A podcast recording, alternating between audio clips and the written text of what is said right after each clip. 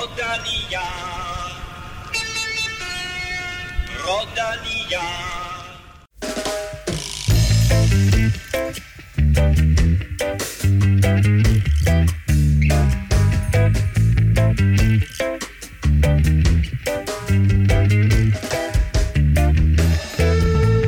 VM i cykling er tre dage gammel, og vi har allerede vundet to guld, tre sølv og to bronze.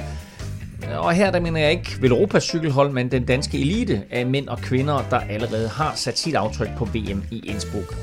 Den første guldmedalje, den tilfaldt over store stjerneskud Kasper Askren, og ham kan du høre fra lige om lidt. Velkommen til Velropa Podcast, som i dag har Stefan Johus med. Han er til daglig holdkammerat med en af bronzevinderne. Og så har vi naturligvis også Kim Plesner med, til daglig direktør, ejer, stifter, bestyrelsesformand og sportsdirektør for Velropa-koncernen. Velkommen til de her.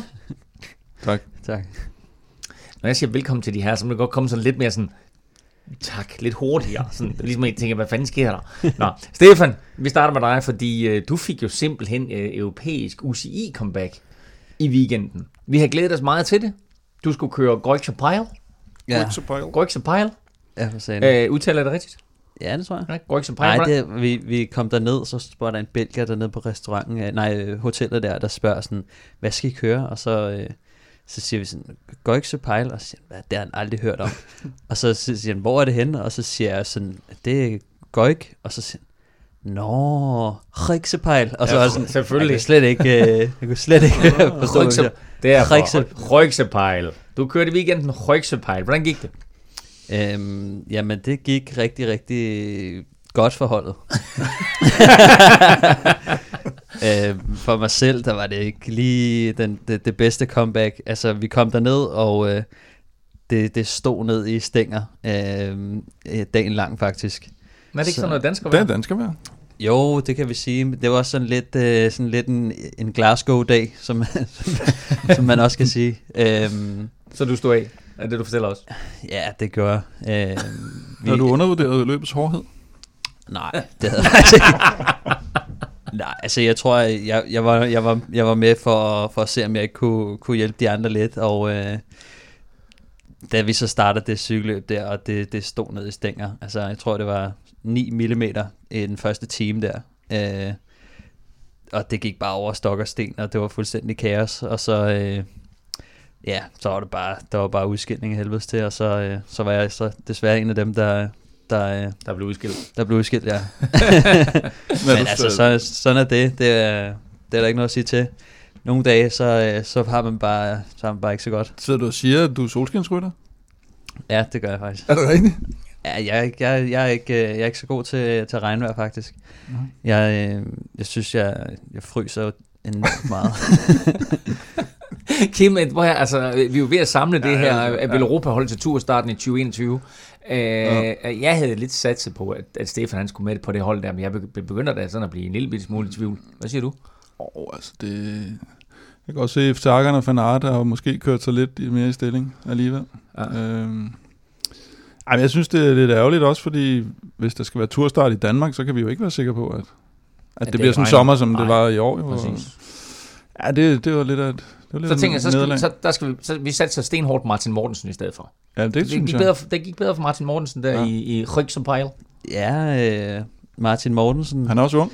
også kaldet, øh, også kaldet Musse. Han, øh, han fandt lige pludselig noget frem igen. Han har, han har faktisk selv øh, haft det ret svært i år med, med, noget, øh, med noget sygdom. Han har- tror, han havde en virus på hjertet faktisk, øh, som, øh, Ja, som lige holdt ham ude i, en, i en lang periode. Øh, men han er så lige kommet tilbage for, for et par uger siden, og faktisk begyndt at køre rigtig stærkt. Så øh, han er jo han er en rytter, som, som enten er han der, eller, eller også er han der ikke. Og øh, han, jeg har altid synes, at øh, man, han er sådan lidt sjov type, så kan han køre ikke, så kan han ikke køre så stærkt i et par måneder, og så lige pludselig rammer han bare en, øh, en gylden form, ikke? Og så, øh, og så kan han vinde, øh, så kan han vinde store cykelløb. Øh. Han vandt jo øh, et af mine favoritløb, Hipsternes på Roubaix, Trobo Leon, er for to rigtigt. år siden. Det Ja. var virkelig stor. Vi sad faktisk også, øh, vi sad faktisk lige og fik en, fik en, fik en øl af dagen inden på, op på hotelværelset. Og så, øh, så sad vi faktisk og så hans øh, Trobrolion øh, løb. Oh. Uh. Det sad han, han skulle lige vise mig finalen igen. Øh, på det. Jamen, han blev tydeligvis inspireret, fordi øh, Røgs Pejl blev vundet af Jordi Moyes fra Belgien. Så kom øh, norske Amon Grøndal Jansen ind på andenpladsen, og så altså Martin Mortensen træer. Øh, og øh, desværre Stefan øh, jo mm. altså ikke i... Øh, i, i top 10. Du fik, du fik en flot DNF. Du fik en flot DNF. og med det så er vi øh, i fuld gang med den her udgave af Velropa Podcast, som naturligvis har fokus på VM i cykling, hvor vi som sagt er godt i gang. Du kan finde os på iTunes, SoundCloud, Spotify eller naturligvis din foretrukne podcast-app til Android. Og husk, at det er altså en rigtig, rigtig god idé at abonnere på Velropa Podcast, for så går du aldrig klip af et nyt afsnit. Til gengæld så får du sådan en lille pling på din telefon, når der er et nyt afsnit fra Kim, Stefan og undertegnet. Og så må du også gerne ind forbi din podcast-app, og især iTunes, og give os en anmeldelse og gerne nogle stjerner, og aller, aller helst fem af slagsen. Husk, at du øh, som altid kan følge os på de sociale medier. Det sker på Twitter og Instagram på Snablag Velropa, og på Facebook, der hedder det facebook.com-velropa. VM er tre dage gammelt, og i aftes mandag, der fik vi faktisk endnu en medalje, og ikke bare en medalje, men en af fornemmeste kart, nemlig guld til Danmark. Mandag, der blev Mikkel Bjerg verdensmester igen, da han forsvarede sin U23-titel i enkeltstart, og endnu en gang, der kørte han altså vanvittigt stærkt, men vi nåedes faktisk ikke blot med guldet, men også bronzen var dansk, da Mathias Nordgaard kom ind på tredjeplads. Men lad os lige først vende Mikkel Bjerg. Han vinder med over 33 sekunder ned til andenpladsen. Han har altså lavet noget særligt, den her 19-årige knægt. Ja, han er, han er sådan en, der godt kan præstere under selv, selvlagt pres, kan man sige. Ikke? Han, han sætter sig virkelig op ved at, at gå ud og sige, at det er kun det, der tæller, og han kommer til at vinde, og, og det er han slet ikke i tvivl om. Og, og jeg synes også, da man så billederne af ham der lige inden starten, hvor han bare sidder, hvor, altså jeg sad sådan og tænkte, shit mand, han, altså, han virker jo helt overtændt. Han var sådan helt uh, sad og pustet, og, men, men altså han, da man så så ham cykle, så kunne man se, at, at alt det der, det blev bare kanaliseret ud i benene, ikke? At det, det så vanvittigt ud. altså man kunne, man kunne se farten, ikke? Ruten over på 27,8 km, og sådan let kuperet, ikke sådan helt vanvittigt, men trods alt med et par bakker undervejs. Hvordan synes du, han disponerede sin kørsel, Stefan?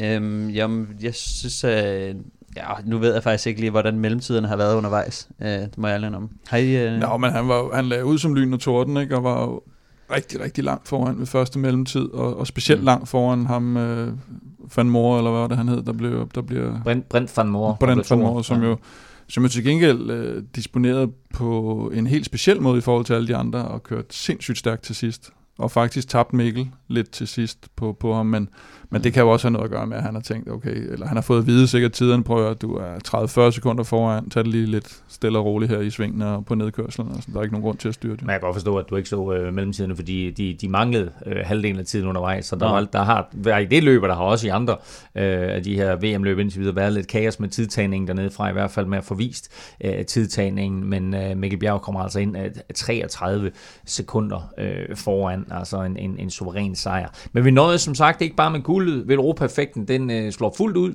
Kim, fordi øh, din holdkammerat, Stefan, Mathias okay. Norsgaard. jeg tænker, hvordan? vi tager det hele. vi tager det hele. Vi ja. tager alt. Øhm, alt, hvad der overhovedet kan relateres til, øh, til Velropa, det, det, det, det tager vi æren for. Og Velropa-effekten slår igennem her, Stefan, fordi din holdkammerat, Mathias Norsgaard, han kommer ind øh, som tre. Er du overrasket over det? Øhm, nej, ja, jeg er måske jeg er overrasket over, at der ikke er flere udlændinge, der kører stærkt lige nu. Øh, det kan selvfølgelig også bare være fordi, at øh, danskerne kører så, så fandme stærkt, men, øh, men ja, jeg er, faktisk, øh, jeg er faktisk lidt overrasket over, at øh, han, øh, han bliver træer her. Men øh, jeg ved også, at han, han arbejder stenhårdt for det, og, og han, er, han, er, han er ligget sådan lige omkring øh, podiet i, i mange af de UCI-løb, han også har kørt, så jeg tror, jeg havde forventet, at øh, nogle af de der øh, Leonard Kamna og, og nogle af de andre udlændinge, de, de, havde, de havde været der, fordi at de er trods alt nogen, der, der også har kørt stærkt for, for et par år siden på, på 23-niveau og, og kører på pro-turen, men, øh, men ja, så, så på en eller anden måde, så, så, så er jeg ret imponeret over ham, øh, men, øh, men ja, det, jeg tror også, at det, det virker som om, at øh, mange af de andre udlændinge, de falmer lidt øh, her. Ja, fordi de ikke prioriterer den, fordi vi prioriterer den som danskere, eller hvad er det?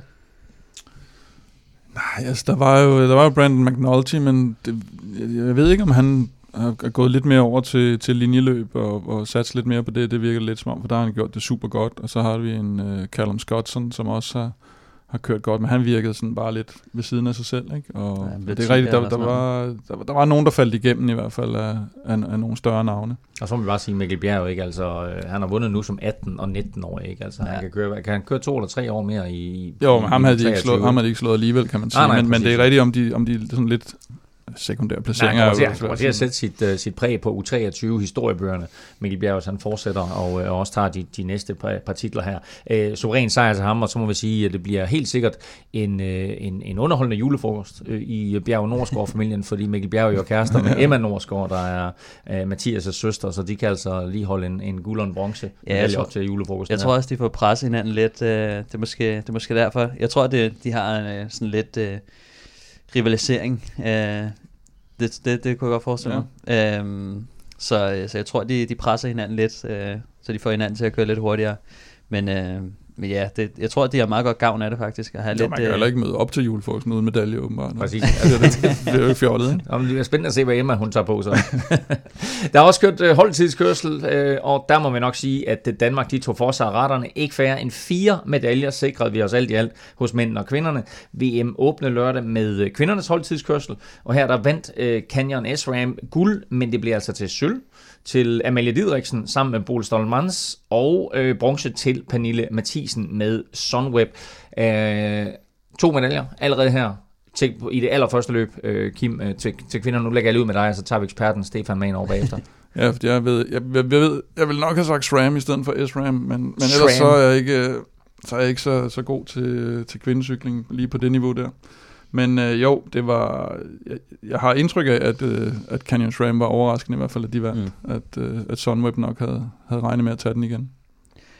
Ja, jeg tror, altså Bolt Stolmans har jo vundet øh, et par år, tror jeg. I streg. Har de ikke det?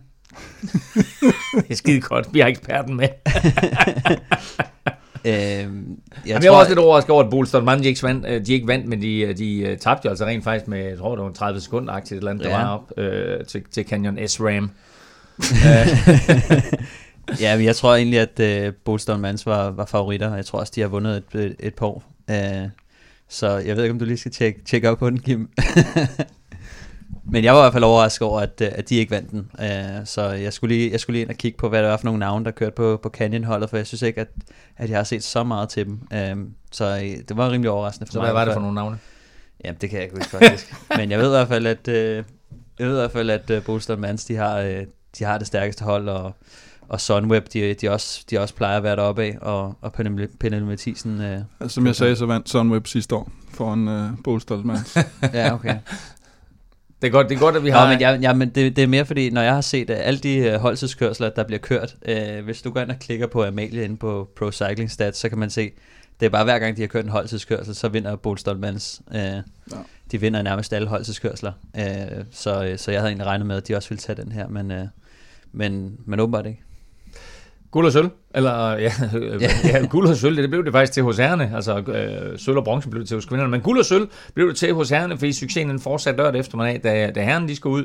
Øh, det var altså på en øh, 60 km lang strækning, og der sikrede Kasper Askren sig guld med quickstep, mens Søren Krav han i år måtte nøjes med sølv. Han vandt jo sidste år, men han måtte altså i år øh, nøjes med sølv med, med Sunweb. Øh, men altså, at se Kasper Askren øh, ligge der øh, og bare øh, hammer igennem, og så lige se, at da løbet det er slut, og Quickstep de vinder, at så alle de her store øh, internationale kanoner, så de lige henter og giver ham high five eller knuckles eller et eller andet, ikke? Kæmpe respekt om Kasper Askren. Jo, man så jo også, og det øh, kommer så også i interviewet her, at for eksempel på den stigning, der var, der, der lå han jo meget øh, faktisk i front og ligesom sat tempoet, og det, det er jo nogle, nogle tunge drenge, de havde med, ikke? Og, og internationale stjerner, så det, det skulle gå stærkt for, for Mr. Askren. Og vi skal høre fra, fra Kasper øh, lige om lidt, men, men lige et par ord på, øh, på Søren Krav også, fordi øh, han øh, var altså også godt kørende for, øh, for, for Sunweb, men Sunweb måtte altså nøjes med, med sølvet i år. Øh, de var jo øh, som sagt forsvarende verdensmestre, men blev altså øh, øh, ja, sat på plads af Quickstep, kan vi godt tillade sig at sige. Ja, jeg tror, øh, de stiller nærmest op med det samme hold som, som sidste år, ikke? Ja, det havde en Ja. udskiftning, tror jeg.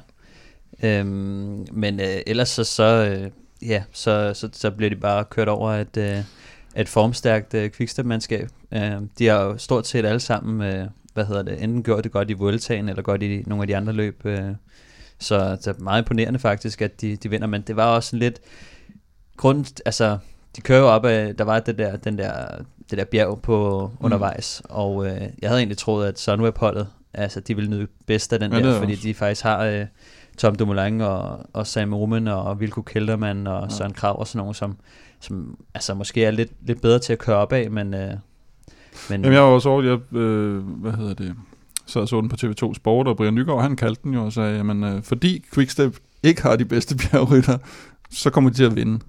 Altså det, og jeg Ja. synes, øh, teorien var mærkelig, men det kom til at holde stik jo. Mm. At de simpelthen kom øh, mest intakt op over stigningen. Altså, Fordi- de havde...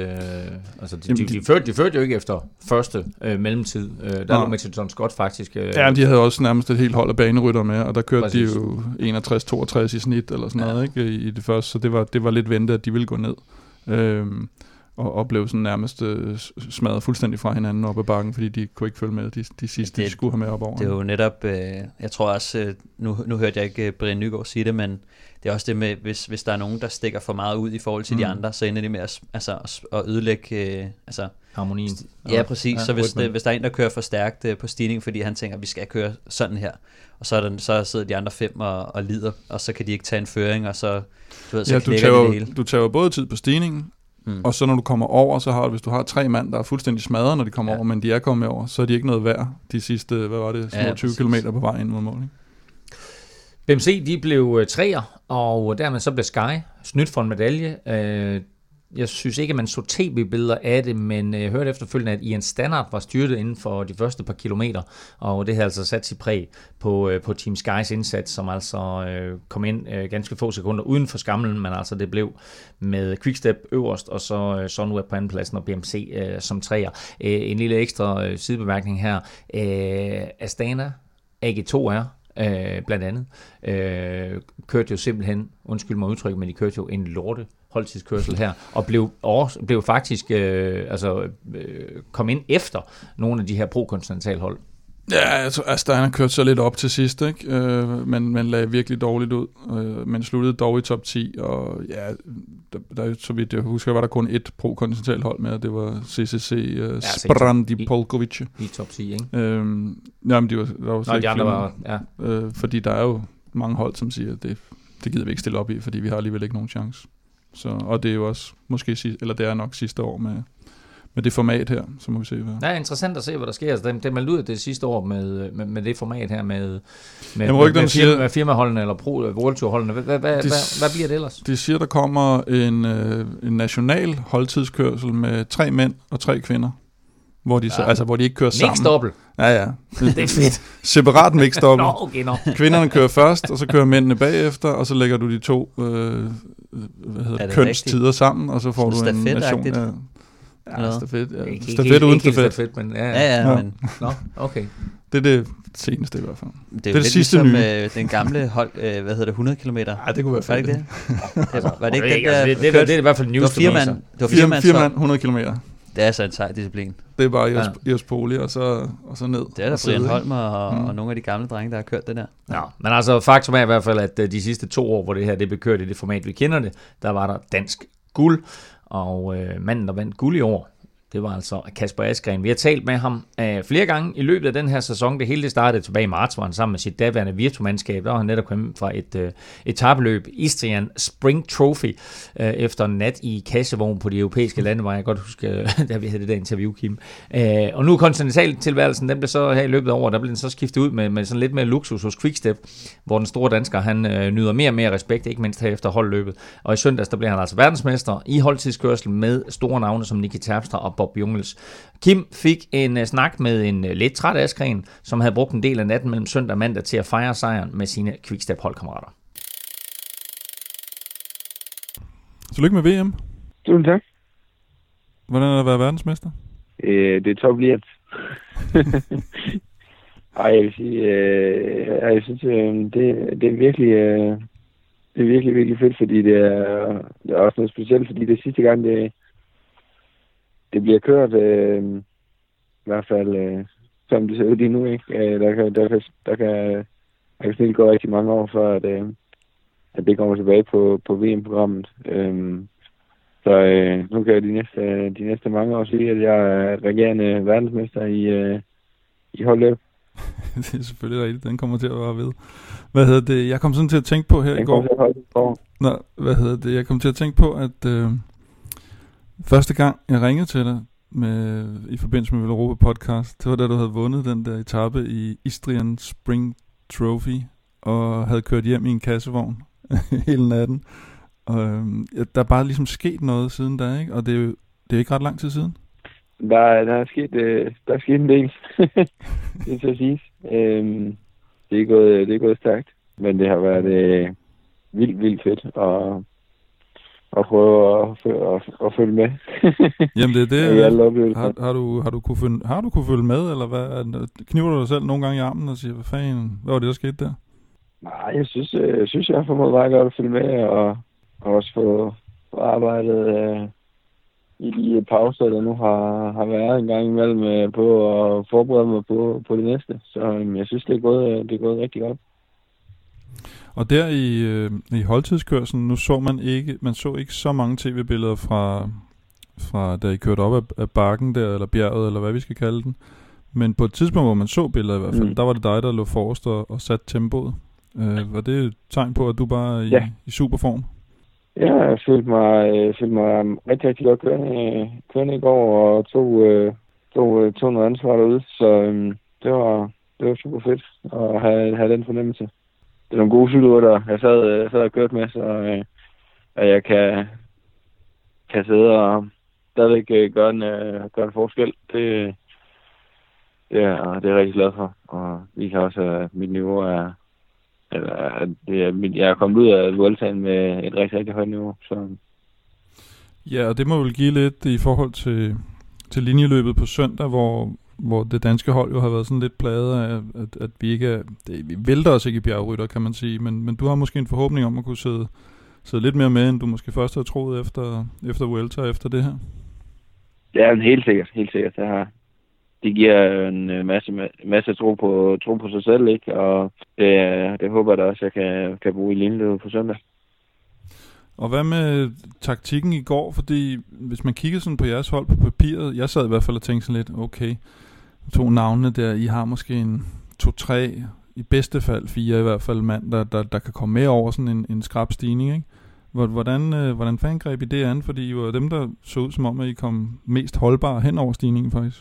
Jamen, jeg synes, øh, vi havde et, øh, et rigtig, rigtig homogent hold. Øh, der var ikke sådan nogen, der stak helt vildt ud i forhold til, at der var nogen, der skulle være meget stærkere end de andre, eller øh, dårligere stillet end de andre. Øh, og jeg tror, det har, det har været vores styrke. Altså, at vi, vi var så homogene. Og, øh, vi har, altså, altså, en, enkeltvis, som, så er der nok ikke nogen af os, der kan hamle op med en... Øh, men som Dumoulin, eller, eller hvem de nu har for de, for de forskellige andre hold, men, men for den, det, det samlede hold, øh, der har vores, vores samlede niveau har bare været så generelt højt, at øh, det er det, der har gjort forskellen på, at vi kommer, vi kommer så godt hen til stigningen og, og op over den.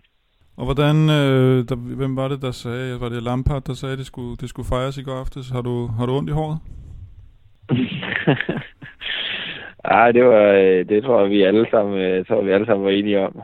Så øh, det, skulle, øh, det skulle fejres. Det blev det. Ja, vi fik, øh, fik noget god rødvin og noget god champagne og nogle gode, øh, gode store bøffer.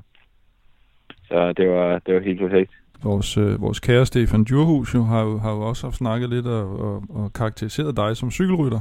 Og det har vi også snakket lidt om, at øh, Ja.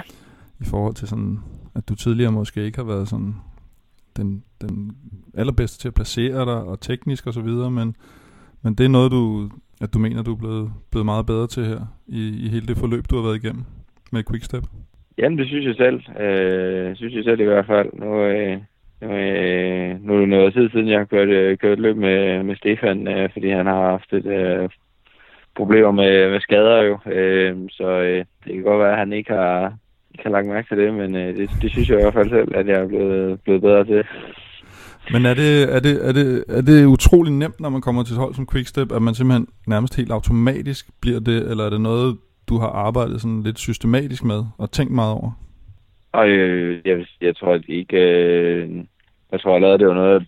Altså, det er noget, jeg har tænkt meget over, men og jeg tror ikke, det er noget, der er kommet i forbindelse med, med Quickstep. Jeg tror, at det er kommet Øh, fordi jeg tænkte over det de sidste, de sidste par år, og at jeg, der, der, manglede jeg, der manglede jeg noget, og det var jeg godt klar over, og det har jeg arbejdet på øh, mere end bare i år. Så. Og hvordan så med, du har jo meget været kendt som en enkeltstartsrytter, nu vinder du også VM i holdtidskørsel, og du, blev nummer, du fik dit bedste resultat på enkeltstarten i Vueltaen.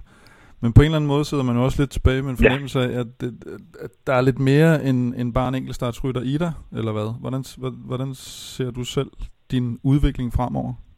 Jamen, det er jeg, det er jeg glad for, at du sidder for den, øh, den, øh, den følelse, fordi det er da også, øh, det er også den, den, den følelse, jeg selv har, og det er også det, jeg går efter. Øh, jeg vil selvfølgelig gerne være, være god til enkeltstarterne. Det, øh, jeg også tidligere sagde, at det, øh, det var det er noget, jeg er meget ærgerlig omkring, øh, fordi øh, det er en fed disciplin, og det er noget, jeg er god til. Men øh, langt de fleste af ens løbsdage, og, og det, det er jo på landvejscyklen, og det er også der de, de fedeste cykelløb, de bliver kørt jo. Det er på landvejscyklen. Øh, så øh, jeg håber at jeg kan begynde, øh, begynde at lave nogle, øh, nogle resultater på, på landevejscyklen også i løbet af, af næste år. Så nu har vi siddet og snakket lidt om den der kæmpe udvikling, der er sket fra, vi snakkede sammen der i, i foråret med Istrian Spring Trophy, og så til nu. Så hvis igen vi skal kigge lidt på det der udvikling, så når vi sidder og snakker sammen om et, om et år igen, hvad er det så for en, hvad er det så for en ryttertype, jeg sidder og taler med? Er det en etabeløbsrytter, eller en klassikerrytter, eller hvor, hvor skal du hen af? Forhåbentlig klassikerne. Det er i hvert fald det, øh, mit mål er at forsøge at udvikle mig i den retning. Stefan, vi hører fra Askren her, at øh, I har kørt mod hinanden øh, tidligere, og synes du stadigvæk, at han sådan er, er for dårlig teknisk og styrer dig for meget? øh, nej, altså nej, hvad jeg kan se, så, så, så kører det meget godt for ham. Øh, så øh, så det, det kører i hvert fald bedre end sidst, jeg kørte mod ham. men, øh, men nej, altså jeg vil sige, det, som jeg som jeg kender Askren, og de, de år, som jeg har kørt mod ham, der har, der har han i hvert fald været kendt for, for at han røg i asfalten en del gange. Øh, og øh, det var sådan, at jeg faktisk mødte ham første gang. Det var fordi, han var ved at køre mig ind i et helleanlæg. Så øh, jeg tror også, førstegangsindtrykket der, det var, det var lidt anderledes. Og så har jeg set ham styrt fire gange på et tre dages etabeløb og sådan noget, ikke? Hvor han også styrtede øh, i et, et øh, firemandsudbrud. Øh, så der, der har været nogle ting i hvert fald, hvor jeg har tænkt sådan, okay, han, han, han er lidt usikker ham der, men, øh, men som, som jeg kan se på ham, så han kører faktisk, øh, kører faktisk ret godt, øh, på en cykel, men han, han tager meget mange chancer, hvor, at, hvor du ikke behøver at tage chancer. Og jeg tror bare, at sådan, det, det, har, været, det har været et aspekt, hvor at sådan, altså det er lidt unødvendigt at, at køre rundt og, og kæmpe om placeringer og presse cyklen ind en masse steder, når det, når det egentlig er ligegyldigt. Øh, sådan lidt, øh, ja, men, øh, men hvad jeg kan se på ham nu, så har han selvfølgelig fået en anden rolle, og han er selvfølgelig blevet stærkere. Nogle af de her ting kommer også lidt med, med, når du får mere respekt i feltet, og når du selv får lidt mere overskud, øh, så du ikke behøver at, at lave en masse dumme ting i feltet, så, øh, så sker der færre uheld for en. Øh, så øh, men jeg er sikker på, at han er blevet meget bedre til at, til at håndtere cyklen, og, og mange af de ting, at han kører en quickstep trøje, det hjælper ham utrolig meget i feltet, og han er blevet stærkere, så, så han, han behøver ikke at, at sidde og presse, øh, presse sig ind alle mulige mærkelige steder. Så.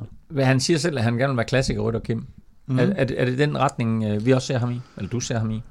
Ja, jeg, jeg, jeg håbede sådan næsten, han ville sige det, i hvert fald i forhold til, til etabeløbsrytter, selvom han jo har den enkelt start, der gør, at, at han, og, og han kører fornuftigt opad, at, at han sådan set godt måske kunne, kunne vinde sådan et, øh, et ugelangt etabeløb, kunne man egentlig godt se det. Øh, men, men det var sådan mere personligt, at jeg bare også selv elsker klassikerne, så det kunne bare være fedt med en, med en ekstra dansker der. Ikke? Og, og umiddelbart tænker man jo også noget, Paris-Roubaix eller et eller andet, hvor, hvor det er, er motor og, og styrke og udholdenhed og, og tons, der, der, der, der, der og hvis vi har set, vi har set Quickstep dominere de her løb her, og de har haft en 3-4 kort at spille på. Altså, får han reelt set lov til at køre sin egen mulighed, eller vil han blive en eller anden form for hjælper? Nej, men ikke til næste år for eksempel. Det, det, det forestiller mig ikke. Øh, der har de trods alt stadigvæk så mange navne, øh, selvom Terpstra han øh, flyver for redden nu at øh, der, der er lige nogle stykker, han skal overhale i hierarkiet. Men han er, kommet, han er jo kommet op fra, at han kommer ind midt i sæsonen. Det vil sige, at han ligger jo nederst i, i hele hierarkiet, da han ja. kommer ind på holdet. Og det gør han altså ikke nu, fordi så bliver der ikke udtaget til et, øh, mm. et, et holdløbs VM, og, og er med til at vinde. Og som du selv siger, Øh, man kunne se den respekt, der var om ham. Øh, det var ikke bare sådan en, du har siddet over i hjørnet, og så havde han en eller anden rolle med, at han skulle tage en føring de første 10 km, og så bare slå ud. Øh, så, så det... Så han, han, men spørgsmålet er, hvor, hvor langt op han kommer, eller hvad for en rolle han udvikler sig til. Han kan jo, han kan jo, han kan jo bestride mange ting, som sagt. En uges etabeløb kunne være en mulighed. Øh, super hjælperytter, eller Lars Bak, Chris Juhl kunne være en mulighed. Øh, han kunne egentlig udfylde alle de der roller. Klassikerrytter kunne være en mulighed. Jeg tror, at når, man sidder, når han er på quickstep, så er det sådan, en ting er, at det er måske det bedste sted at, at køre, altså at udvikle sig som, som klassikerrytter, men det er også så svært at få lov til at køre de cykelløb. Øh, så, så altså, jeg tror ikke til næste år, at, øh, at det kan være, at han kan få lov at køre nogle af de mindre løb, øh, hvor de andre måske lige skal have noget pause og sådan noget. Men, øh, jo, men, jeg siger, men det er jo utrolig svært at komme til fadet øh, på Quickstep-mandskabet, når vi snakker øh, klassikere. Jo, men du kan jo øh, godt komme ind og få sådan en, en, en, en hjælperytterrolle, ikke? og der vil han jo være, være jo, super god på grund af styrken. alligevel, man har set, øh, så har det været Florian øh, Seneschal, øh, der, mm. der, og han har alligevel Nå, men okay, men han, er, han er også stadig i sit første år, at han kommer ind på Quickstep. Øh, jeg tænker også, at, at øh, vi, der er mange, der sikkert sidder derude og tænker, Nå, hvis så kommer man ind på, på, på et hold, og så kører man der. Men der er jo en masse træning, og man lærer jo en masse, og han kører jo sammen med øh, en masse store kanoner, der har en masse erfaring. Mm. Der bliver vel ikke kun fra trænerstaben øh, givet tip videre og, og, og trænet der er vel også en eller anden form for øh, erfaringsudveksling fra de ældre ryttere, de mere erfarne ryttere, til unge drenge, som, som øh, Kasper Askren og de andre øh, mm. unge ryttere, der kommer ind på Quickstep. Jo, helt klart. De, det er jo dem, der... Altså, hvis, hvis han kan få lov at komme til start i nogle af de her løb, det er der, man sådan rigtig lærer det. Øh, fordi at der, vil, der vil det sidde øh, Stiber og nogle af de, de, de store stjerner og sige, okay dreng, det er sådan her, vi gør, og det skal være sådan her, det skal ikke være sådan her, og du ved, og, og hvis han er med i, i, den, øh, i den pulje og med i taktikken og, og det hele, så lærer man utrolig meget, øh, hvad hedder det, fordi at det, den, de har vinderopskriften, øh, det har de haft, mm. og, øh, og jeg tror, at, at være en del af det, der, der vil han lære utrolig meget, og hans niveau vil, vil, vil blive højnet ekstremt meget med at køre med, med de rytter, fordi at hvis du skal kunne hjælpe på quickstep, så bliver du nødt til at være der øh, på et højt niveau. Øh, men men det er bare, for mig at se, så, så bliver det jo ekstremt svært for ham at køre sig ind i, i sådan en trup lige nu. Altså, det vil være meget nemmere for ham øh, at, at køre de her øh, øh, ugelange tabeløb. Altså, hvis han kan snige sig med det, og så en, en enkelt Grand Tour. Øh, måske kunne han køre to næste år, hvis, øh, mm. hvis, han, hvis han gør det ekstremt godt. Og der tror jeg bare, at det, for nu, så, så vil det nok passe ham lidt bedre, fordi at han har en, en styrke, som kan bruges til noget. Øh, hvor at øh, selve det, det, det tekniske og, og øh, de svære cykelløb og, og den ekstremt stærke trup, de har til, til klassikerne, det vil være utrolig svært at, at blive en del af for ham øh, lige nu. Men det bliver i hvert fald øh, super, super interessant at se, øh, hvor Askren han udvikler sig hen. Uh, vi ved selvfølgelig meget mere uh, i foråret, når uh, Quickstep og alle de andre mandskaber begynder at udtage deres hold. Men altså lige nu kan han prale med, Kasper Askren, at han er verdensmester i holdtidskørsel.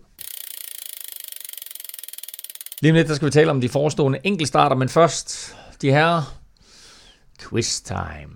Quiz. Øhm, er, I, er I klar? Er I klar? Føler I, er I er ovenpå? Ja, virkelig. Ja, jeg er sikker på, at jeg vinder i dag. Ja, men du er også, okay. du er også inde i en god stime. Du prøver ja. lidt den der Mikkel Bjerg. Du er inde i en god stime med én sejr. jeg prøver at syge dig. Nå, prøv at høre, vi skal snakke enkeltstarter som sagt lige om ja. lidt. Og øh, den seneste rytter, der har vundet tre enkeltstarter i træk, det er... Tony. Tony Martin. Tony Martin. Mm. Men hvem er den eneste siden 1967, hvor det officielt er begyndt at blive kørt igen, som har vundet tre i træk? Udover Tony Martin. Nå, udover Tony Martin. Må man godt svare nu? Øh, nej, vent, vent nu lidt, ikke? Men du har den, mener du? Ja. Nå, så giver du Stefan lidt tid til at tænke over det, og så får du lov til at svare først, Stefan, når den tid kommer. Jeg kan sige, hvornår det var, ikke? Kan du også sige, hvornår det var? 3 til 5. Det er ikke helt øh, korrekt men, men tæt på.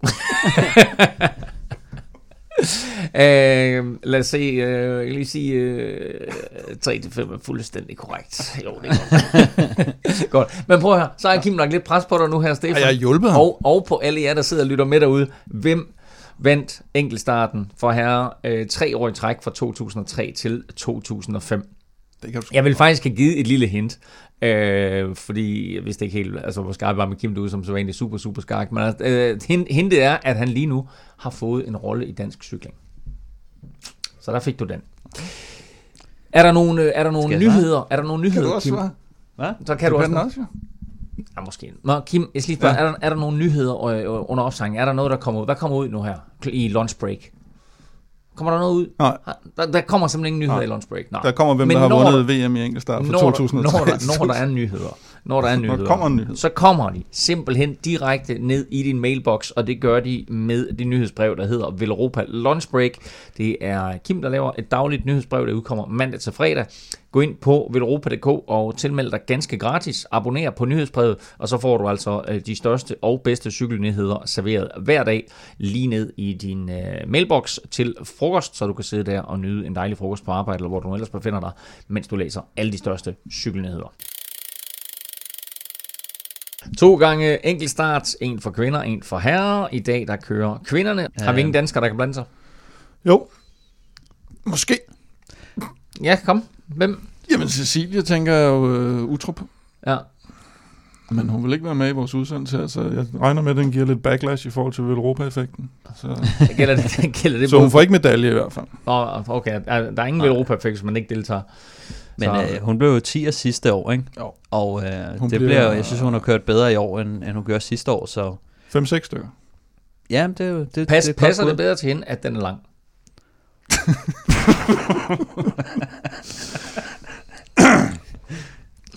Øh, så godt kender jeg hende ikke.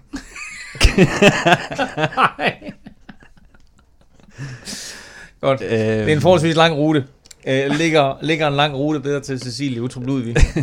En kuperet ligger bedre. Ja, der er lidt, der er lidt bump på den også. Øh, Det er ikke fordi, det er sådan, der er, er, er synderligt meget. Der er kun 152. Høj.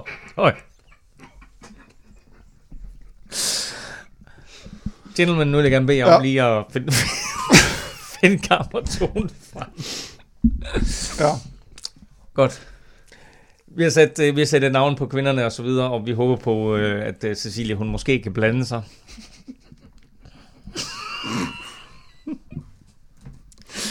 og så i morgen.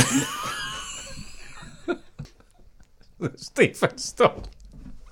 Det er det, det sygeste det, er afsnit. Stefans, det er Okay. Stefans skyld, der. Åh, oh, for ja. Helvede. Nå, i morgen, onsdag, der kører mændene deres enkelte start. Og, øhm, der må vi sige, der er en, en øh, duel der, som hedder Tom Dumoulin mod Rohan Dennis. Er der andre overhovedet, øh, der kan blande sig i kampen om at øh, vinde guld øh, i herrens enkelte start? Altså, jeg har en lille fidus til øh, Schachmann, faktisk. Som var med Okay. på Quicksteps øh, holdtidskørselshold, som jeg synes er overrasket, og han vandt fik han bronze, sølv, bronze ved EM. Det burde jeg måske Ja. have vidst, når jeg nu spiller ham på banen. Øh, men det bliver formentlig Dumoulin og Dennis, der skal, der skal køre med det der. Men, og der, De kører, ja, men der synes herren, jeg... kører over, lige over 62 km. Øh, altså også en forholdsvis lang enkelt start. Men Kan det, kan, hvad, hvad, hvad betyder det? Øh, sådan, er, der, er, der, er der en af Tom Dumoulin eller Rohan Dennis, som det passer bedre? Er der andre af de her outsiders, som måske kan komme ind, netop fordi den er så lang? Nej, men jeg, det, jeg tror egentlig, Rowan Dennis og Tom Dumoulin, det ligger meget godt til dem begge to, men jeg synes bare ikke, Dumoulin virker ikke helt, altså. Jeg, jeg, vil sgu, Nej. jeg tror sgu mere på Rowan Dennis på en eller anden måde. Altså, Sunweb blev to, som sagt, i holdtidskørselen, og man kunne se, der var skuffelse over det hele. Ja. Men jeg lagde mærke til, at Tom Dumoulin, han, sådan, han stod lidt med en smil, og så jokede han lidt. Øh, og så læste jeg også, at øh, efter det der, så var han, øh, han var skuffet, men altså nu så han ligesom frem til øh, den individuelle, øh, hvad hedder det, altså enkeltstarten. Ja, Og, øh, Han har kørt et hårdt program i år, ikke? Med både Giro og Tour helt i top, ikke? Og, og kører også linjeløbet søndag. Ja, øh, jeg ved sgu ikke rigtigt. Jeg har mere fidus til Rowan Dennis. Hvad siger du, Stefan? Ja, men jeg... Øh, jo, det, det, det, det vil jeg også egentlig tænke, men jeg, jeg tror til gengæld, at, øh, at bjerget undervejs, det favoriserer Tom Dumoulin lidt. Altså, mm. han er trods alt den bedre bjergrytter. Øhm, så øh, så jeg, jeg glæder mig rigtig meget til at se øh, mellemtiden, når de kommer ned til bunden, og så Mm. mm. op på toppen. Altså, fordi at jeg tror, at... Øh, hvad hedder det? Jeg kan godt forestille mig, at... Øh, at Rowan Dennis skulle køre lidt stærkere ned til bunden, og så, øh, så, så gætter jeg på, at Tom Dumoulin han henter lidt på ham op, så jeg tror, at det bliver utroligt tæt mellem de to faktisk. Jeg tror, det bliver, det bliver en rigtig fed duel at se. Uh, specielt når, når, når der er bjerge på, og så Mm. der er forskellige aspekter på den her, så der, der kommer til at ske en udvikling. Hvis det nu bare er en flad enkeltstart, så sker der sjældent noget Ja, så undervejs. så, jeg tror faktisk, det, er meget, det bliver meget sjovt at se den enkelte start. Og det er, det er en meget flad rute, de kører. Øh, Der er så lige et enkelt bump på vejen, og det er altså en stigning på øh, 4,9 km med 7,1 procent i snit. Så det er jo sådan noget, der svarer til en normal øh, kategori 4 stigning i, i Tour de France. Og den ligger, altså når de rammer toppen, så er der 16 km hjem der, øh, og i alt en øh, stigning på omkring øh, 429 Vi meter har jo også, øh, øh, undervejs. Ja. vi har jo også øh, Kwiatkowski for eksempel, som også har kørt ret stærkt øh, på det sidste. Er han med? Hvad? Er han med på enkeltstart? Det gætter jeg da på. Nå, okay. Altså, Jamen, jeg ved det ikke. altså, vi, har jo ikke fået, øh, vi har ikke fået alle... Øh, altså, har Vi, kender, ikke, vi øh, kender ikke alle navnene endnu, eller hvad siger du? Jo, jo, jo. Nå, nå. Det, det bliver jo i morgen for fanden. Men, men hvis man skulle sige noget, hvem det er, jeg, altså Dumoulin vil nok hellere have en lang enkeltstart, og i forhold til Rowan Dennis jo, altså Dennis er jo super god til de der også 10 Ja. ja. km, øh, som han har vundet masser af, og sikret sig at føre trøjer på. Øh, så der er ikke nogen tvivl, at, at sådan ren distancemæssigt, der, der siger den for. Jeg tror bare formmæssigt, der har jeg en eller anden fidus om, at, at Rowan Ja. ja. Dennis er i bedre form end Tom Dumoulin. Mindre slidt. Jeg skal have nogle andre outsider op her. Øh, Kirienka, Nelson Oliveira, Tony Martin, du nævner øh, Schachmann, Mm. øh, Bob Jungels, Castroviejo og Campanarts. Er der nogle af de her? Altså, og de er jo alle, det er jo alle sammen øh, gode enkeltstartsrytter, men er der nogle af de her, der kan blande sig i striden mellem Dumoulin og Rohan Dennis? Altså, det er der, vi er. Nej, det tror jeg ikke, og jeg tror specielt ikke Campenarts. Altså, han skal jo med og nævnes, fordi han er dobbelt europamester, ikke? Men, men, men jeg tror, stigningen bliver for, det bliver, bliver for, for Han bøvlet for- for ham, altså. Han er for tung til, til Ja. den der. Altså, Så har vi Søren Krav, og vi har Martin Toft med. Mm. Er der nogle af dem, der har en øh, chance for en god placering? Vi snakker ikke skammel, men vi snakker måske hvad, top 10? Ja, en Søren Krav i topform vil øh, kunne køre op til, hvad var det, blev han femmer i, øh, i turen på, på den sidste enkeltstart, var det sådan? mm. Og det, det kunne han jo sådan set godt køre op til måske, og det tror jeg bare ikke, han gør. Jeg synes ikke, han så super godt ud. Han sprang nogle føringer over også i holdtidskørselen, så jeg til sidst. Øh, man kan sige, jeg ved ikke, om han... Det vil være lidt mærkeligt at ligge og spare sig der, tænker jeg. Så, så jeg er ikke helt sikker på formen. Han skal ikke være med i linjeløbet heller. Øh, officielt, fordi han var bange for at, hvad var det, at tage for meget med, ikke? Og det, det tyder jo lidt bange på, for at gå ned. ikke- Ja, det, det vil blive for meget, et for hårdt program med alle tre ting, ikke? Og så er der Martin Toft. Jamen, han var Stefan lidt øh, fidus der. Jamen, jeg har altid øh, været imponeret over ham. Øhm, han, øh, han er forberedt, øh, og han, han har lige vundet, øh, hvad hedder det, parløbet, øh, Duo Normand i Frankrig, Med sammen med Rasmus Kvade.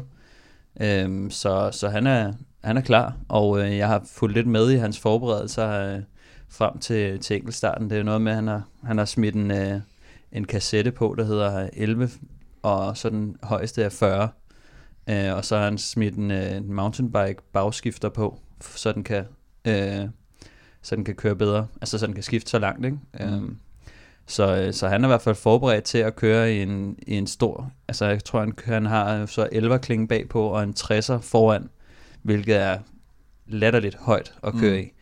Øhm, og det er noget, han har gjort øhm, for simpelthen at få bagskifteren gemt mere, så den ikke stikker for meget ud ned bagved.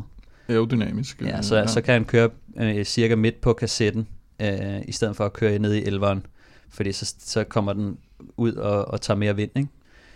Øh, der, er mange, der er mange ting, der, er- der, hvad hedder det, der er undersøgt for ham og fulgt lidt med i det, men øh, jeg tror, han virker, han virker, øh, han virker ret forberedt, og jeg ved, hvor god han er til at pace sine kræfter. Altså, øh, han, øh, han, han plejer specielt de længere enkeltstarter, hvor han, hvor han kan drage meget fordel af sin aerodynamik og, øh, og hans, øh, hans, øh, hans pace øh, plejer at være rigtig godt øh, tilrettelagt, så, øh, så jeg regner med, at han kan køre en top 10 i hvert fald, men det tror jeg også, Søren Krav kan, hvis, øh, hvis, han, hvis han finder sit, øh, sit niveau frem. Så, så tror jeg godt, at vi kan have to top, top 10 placeringer faktisk.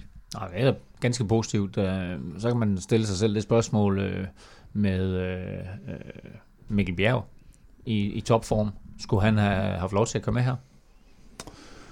Ej, jeg tror sta- altså han har jo han har jo stadigvæk den der målsætning omkring U23 VM, han gerne vil vinde. Han er også den første, der har vundet det to gange i træk, tror jeg. Og, øh, og måske kan han jo vinde det tre år i træk. Øh, landstræner Anders Lund vil jo helst ikke have, at hvis du først er på World Touren, at du så stiller op mm. i U23. Men han er jo pro-kontinental, og er også stadigvæk pro-kontinental næste år, medmindre der går et eller andet helt skævt i forhold til, hvad han selv har meldt ud. Så, øh, så på den måde, skulle, det kunne være spændende at se, hvad han kunne gøre mm. i det her felt, synes jeg. Øh, det synes jeg faktisk. Altså, han er solid jo, og topform, altså, ja, ja, og selvfølgelig men, ung, men, men altså... Øh, det er også bare en noget længere distance, ikke? og et noget hårdere selskab, så, men på en god dag tror jeg da godt, han ville kunne ramme noget, noget vi kan jo se på 5 de, plads eller sådan noget lignende måske. Vi kan jo se på de enkeltstarter, han har kørt ellers, at han ja. ligger lige efter Toft. Det havde vi også snakket mm. om i, i den podcast, vi havde sammen med ham. Han ligger lige under Toft. Øh, så, så jeg tror, at øh, til næste år, altså det kommer an på, hvad han har lyst til, men til næste mm. år tror jeg, han kan være konkurrencedygtig i, i sådan, i, med, med, ja. med de lidt ældre. Øh, så spørgsmålet om han, om han vælger, om jeg tror at selvfølgelig kan han vinde eller... næste år også, altså Jamen, hvad det, det U23 øh, men øh, jeg kunne godt tænke mig at se ham komme, altså, komme op og konkurrere med de, med de lidt større, det tror jeg vil være fedt for ham, men han skal trods alt også lige udtages først. Øh. Jo, og så, skal det jo, så kommer det sikkert også an på, hvad for en sæson han får øh, ja, til næste år. Ikke? I år har ikke været sådan super prangende ellers, ud over enkeltstarterne. Ja, det er rigtigt. Men, Hvad med Kasper Askren? Skulle han have været med? Ja, det er sgu altid svært at sige. Ikke? Han kørte jo den der 10. plads i Vueltaen. Øh, Søren Krav kørte den 5. plads i turen. Og så kan man sige, at Asgrens form er jo nok bedre, og, og da holdet blev udtaget, vidste man jo heller ikke, at han havde lige var hold verdensmester lige pludselig. Så jeg synes egentlig, det er fair nok at udtage Martin Toft og Søren Krausen på de mere generelle. Øh, Altså, hvis man, jeg synes helt klart, at, øh, at Askren, han har, han har overrasket, mm. og top, altså en 10. plads i Vueltaens enkeltstart og så videre, men, men hvis man kigger på Tofts øh, sæson, altså han har bare clearet alt, alle enkeltstarter, han har kørt nærmest, ikke? Så det, han skulle være med. Altså, han er jo, så det han er, er sådan lidt, ja, jeg synes, at, øh, at, at det er svært at pille mand som ham af. Øh, mm. Så, øh, så, og så har du Søren Krav, som, som måske har haft en lidt bedre optakt, vil man gå ud fra, ikke? Mm. Og trods alt lidt større en, øh, enkeltstartsresultater, end Askren også har opnået endnu. Så, øh, så jeg synes, det, det, det er helt fint at, at, komme, at få med, men jeg håber, at Askren han bliver en, som, som kan køre, øh, køre dem fremover. Øh, mm. Men der kommer til at være kamp om det, kan, kan vi jo se. Altså nu Søren Krav er der, Mikkel Bjerg han lurer lidt, øh, og Askren kommer ind. Og Mads P. skal vi altså heller ikke Mads P. han er jo også øh, begyndt at blive øh, ekspert mm. på, på de der enkeltstarter, øh, så, så det bliver meget spændende at se, øh, om øh, hvem, hvem der kommer til at køre det næste år også, ikke? Og hvis Mads Wirtz lige pludselig finder sin enkeltstartsben ja, igen, så, så har vi med mange. Ja, altså nogle, øh, nogle specialister. Så det bliver godt til hold, øh, hvad hedder det, hvis de laver den her nationale oh, ja. holdtidskørselsdems, så, så, så kører det. Så kører det. Og herrene, de kører deres øh, enkeltstart i morgen onsdag, og det er med start klokken 20 minutter i 3, og øh, den sidste rytter er inde omkring klokken 5, og det hele det bliver vist på TV2 Sport. Jeg skal lige beklage, at øh, jeg, så, øh, jeg så forkert på øh, holdtidskørslen, og så øh, den øh, individuelle enkeltstart. Øh, herrene kører i godsøjne kun 52,5 km. Men øh, til gengæld så er stigningen undervejs på den her lille, det her lille bump, det er altså på øh, 654 øh, højdemeter, så øh, en, en ganske betragtelig stigning, de kører der. Men altså, øh, tiderne holder nogenlunde øh, 10 minutter over to. Onsdag er der start, og så er de inde øh, sådan lidt over 5 den, den sidste rytter, og som sagt, altså kan du se det på TV2 Sport. Inden vi kigger frem mod søndagens afsluttende VM på landevej, eller skulle jeg kalde det bjergvej, så lad os lige tage et kig på U23 løbet og kvindernes VM øh, U23, det køres fredag. Det er på 180 øh, km, og vi har der et par danskere, vi skal holde øje med. Mm. Mm. Mm. ja. Mm. Vi har tænkt uh, sådan som Jonas Gregor for eksempel, som uh, vi har talt en del om. Ja, vi har, uh, vi har Jonas Gregor og uh, Jonas Vingegaard, som, uh, som har sådan en delt uh, kaptajnrolle. Uh, jeg, uh, jeg forventer mig faktisk ret meget af dem. Uh, nu må vi se... Uh, jeg tror, Jonas Gregor, han, øh, han, han fejlede måske lidt i, øh, i øh, hvad hedder det, Tour de l'Avenir, men, øh, men har haft et, et, et ret højt niveau øh, de senere år, og, og han har også været der i, i år, synes jeg, øh, trods alt. Øh, så, så jeg regner med, at øh, bliver det et, øh, bliver et opslidende løb, så, så skal han nok være der. Øh, og så tror jeg, at Jonas Vingegaard, som, som har haft opadgående formkurve her på det sidste, øh, han har vist sig frem i år øh, allerede øh, på, på, på bjergetammen. Han vandt jo... Øh, han vandt jo senest en bjergprolog i, øh, hvad var det, det hed? Tour, øh, Valde Aosta hedder det. Mm. Stort, øh, hvad hedder det, U23-løb. Øh, og hvor efter han så fik en jernrystelse dagen efter, måtte udgå og, og trække stikket i, i en lille periode, men, øh, men han kom til Tour de l'Avenir og, og har og siden da bare haft øh, opadgående formkurve, og jeg tror på, at han er, han er nok det største talent, øh, vi har øh, på 23-niveau, synes jeg.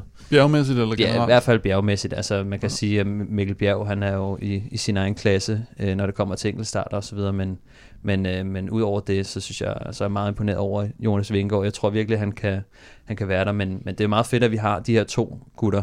Øh, Så, to, øh, så to gange Jonas, øh, vi skal holde øje med i U23-løbet. Det køres altså fredag. Lørdag, der kører kvinderne. Deres linjeløb, det er på 156 km. Og her drejer det sig med danske øjne vel sagtens, øh, Kim, kun om Cecilie Utrup Ludvig. Kan hun komme på skamlen? Ja, med lidt held kan hun godt. Det kan hun godt. Det, det kommer jo helt an på, hvordan løbet udvikler sig. Der tror jeg, der skal hun lidt i forkøbet. Øh, det skal ikke være sådan de, de helt tunge favoritter, der kommer samlet hjem, så, eller, eller, eller nogenlunde samlet hjem. Der skal hun måske ud og gribe chancen, som hun gjorde i, i kvindernes øh, Tour de France løb der. Der var en bjergetap også, hvor hun jo førte løbet til, var det sidste stigning eller næst sidste stigning, og bliver fire. Øhm, men, men hun er ikke hun er ikke favorit, men, men hun har kvaliteterne til, til den rute der. Og hvem er øh, favoritterne øh, i løbet for kvinderne? øh, hele Holland-holdet, tror jeg. Hele Holland. Holland er favorit. Ja. Ej, jeg tror, det er jo Ja. Van Fløjten og ja. Van der Breggen og Ellen van Dijk i hvert fald, som er de tre øh, Vi tror meget på øh, tror Van jeg. Fløjten. Ja, jeg tror meget på Van Fløjten. en, en om, at det, det, bliver, det bliver Van Fløjten. Mm. Øh, Jeg tror, jeg tror at Utrup, hun skal, hun skal prøve at holde øje med Holland, og prøve at se, om, Hold øje med Holland. ja, det tror jeg, men uh, prøve at se, om hun ikke kan komme afsted med, hvis nu uh, uh, Ellen van Dijk kører i Mm. sådan præfinalen, Ja, uh, prøve at se, om hun ikke kan, kan komme med der. Uh, det, vil være, det vil være smart. Og så er det jo det her løb, som øh, uh, Cecilia har brokket sig en del over, øh, og har fået en del uh, international presse omtale på også, at uh, kvinderne ikke skal ud og køre Helvedesbakken, som uh, jo er uh, den her afsluttende stigning, som herrerne kører dagen efter, fordi søndagens eliteløb for herrer er på 258 km. Den er med ikke færre end 4.600 højdemeter, og så slutter den altså på Grammartboden øh, blandt de lokale i Innsbruck, blot kendt som Helvedesbakken. Og øh, hvis vi lige tager et kig på, på det danske hold, så består det jo altså af kaptajn Jakob Fuglsang, så er Michael Valgren, Jesper Hansen og Niklas E. med som øh, deciderede bjergrytter. Så har vi Kasper Askren, Mads Wirtz, Mati Brichel og Emil Vinjebo med os. Øh, Stefan, lige hurtigt, vil du lige gennemgå deres forskellige roller på holdet? Jo, altså til at starte med, så kan vi, så kan vi sige, at uh, Fuglsang er selvfølgelig kaptajn, og, og Valgren har den her åbne rolle, hvor han kan, kan få lov til at køre med i noget uh, lidt, lidt længere udefra. Um, så har vi Jesper Hansen og Niklas C., som er deciderede bjergfolk, uh, bjerghjælpere. Uh, så er der... Uh, Askren, Mads selvfølgelig- Matti Brichel og Vinjebo. Ja, så hvis vi tager øh, i hvert fald Mati og, øh, og øh, hvad hedder det, og Mads Wirtz, gætter jeg på, kommer til at køre øh, I starten. hjælperoller frem til, til starten af foden af første bjerg. Er det efter 100 km cirka? Der er i hvert fald 100 cirka, Mm. øh, hvor som forholdsvis flat, ikke? Øh, inden, Og, og, inden og, der, og deres hjælperolle der, hvad går den ud på? Jamen, det går ud på, at øh, de, skal, de skal holde dem fremme i, i feltet, altså holde dem ude af kaos. Der kommer til at være noget kaos i starten af cykelløbet. Der, øh, der kommer til at være en masse rytter, der gerne vil udbryde, og vi ved, at øh, der kommer til at være en masse ikke-cykelnationer, øh, Mm. der kommer til start, som jo øh, ofte så plejer det at være... Øh, hvad hedder det, øh, en asiat, en afrikaner eller en art, og, og så et par kazakhstanere, eller øh, sådan et par ukendte rytter, der kører i udbrud fra start, ikke? Mm. Og der skal man lige passe på, når der kommer nogen, øh, som, som ikke er så gode til at køre cykelløb. Kan godt komme noget styrt og, og noget. Der kan være nogle uheld og så videre. De skal i hvert fald have en god indkørsel til, øh, til, til det bjerg der, specielt øh, kilometerne op til. Og så er der øh, Vinjebo og Askren, som er, får sådan lidt en, en mellemrolle, tror jeg.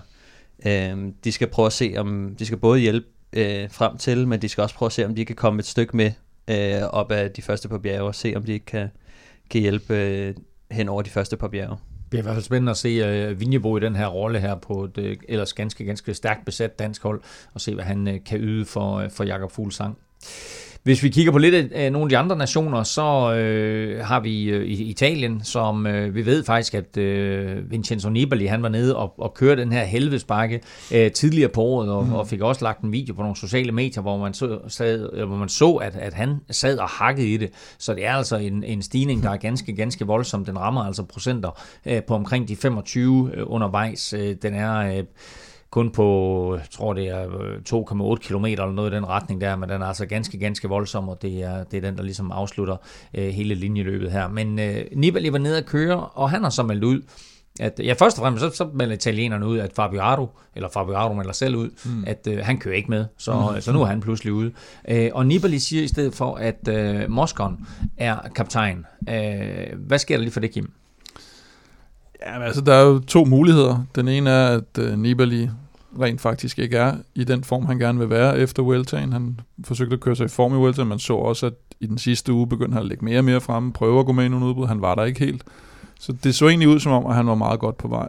Men som han siger, så er det også, at han mangler den der eksplosivitet. Han har fået distancen ind, men han mangler den eksplosivitet, der skal til på den, netop den sidste bakke. Og det kan også godt være, men det kan også godt være i forhold til Nibali, at han ligesom prøver at, at få den der favoritværdighed, der har været om ham, i hvert fald inden han styrede det i Tour de France, til at gå lidt væk, og så lægger vi den over på Moskon, som er super form, men som ikke måske altså den er ikke skræddersyet til ham, den rute her. Den, den bliver nok lige til den Til gengæld så har han vundet alt. Ja, han vinder stort set alt. Stort set alt, hvad han, hvad han har rørt ved, siden han kom tilbage. Der har været noget indebrændthed der i hvert fald. Så det er lidt svært at sige, om det er røgslør, eller om det er, om det er reelt nok, at han, at han simpelthen ikke er der. Og det, men med Nibali, der plejer han altså bare at være der. Ja, jeg tror, det er lidt en, en, en blanding faktisk. Øh, jeg tror også, det der med at tage favoritrollen på sig, altså det, det, det er lidt det er svært for ham. Nej, øh, der er lidt nemmere for ham, ligesom han vandt Milano Sanremo, så mm. der er ikke rigtig nogen, der regner med ham, og så popper han lige pludselig op, så, så jeg tror, han, han søger ligesom, at han vil gerne have et lidt overraskelsesmoment, øh, så, så du kan være sikker på, at han nok skal være rimelig kørende, øh, mm. når han stiller op til VM. Han har trods alt lige kørt Vueltaen, og øh, selvom han ikke har været flyvende. Så, øh, så, men, ja. Det bliver også, bliver også spændende at se, hvordan de kommer til at køre det her løb her, fordi vi ved, at, at Nibali han er sådan en, der tør tage nogle chancer, og mm. så kigger vi lidt på de andre rytter, og så sidder de lidt og kigger på hinanden, og er der nogen, der tør spille ud, og der ved vi bare, at, at hvis der skal ske et eller andet, så tør han godt, ja. så tør han godt. Ikke? Mm. Og Ardu, det er jo sådan en slags omvendt vel Europa-effekt igen, vel, at Stefan har fået skoset ham så meget, at nu tør han ikke stille op til VM. Nej, det er, det er sgu lidt underligt med Ardu, ikke? Og det, jeg fordi, som man kan også sige, men han, han er jo så god en bjergrytter, selv når han er i semi-god form, og han var jo okay kørende i, i Vueltaen trods alt. At hvis han virkelig vil ofre sig for nogle af de andre, så, så burde han vel nok lige stille op i nationens tjeneste og, Nå, men det og lige give en, altså, han, han stiller kun op for at vinde selv. Jo, ikke? Det tyder det lidt på, ja. Lad os gå videre til øh, franskmændene, fordi de har selvfølgelig øh, Julian Alaphilippe, som må betragtes som en af favoritterne i løbet også, men de har også øh, en Thibaut Pinot, de har en Roman Bardet, det er altså et pænt stærkt trio her, øh, og så havde de egentlig også meldt øh, Pierre Roland til, men han er blevet skadet eller syg eller noget i den retning, og så er hans rolle blevet overtaget af Vaughn Bargil. Øh, men hvis vi lige holder fast i, i, i de tre første, ikke sagt, at Bargil han ikke kan yde noget, men lad os lige holde fast i de tre første, øh, Alaphilippe, Pinot og Bardet, Øh, er det tre kaptajner, eller kører de for en af dem?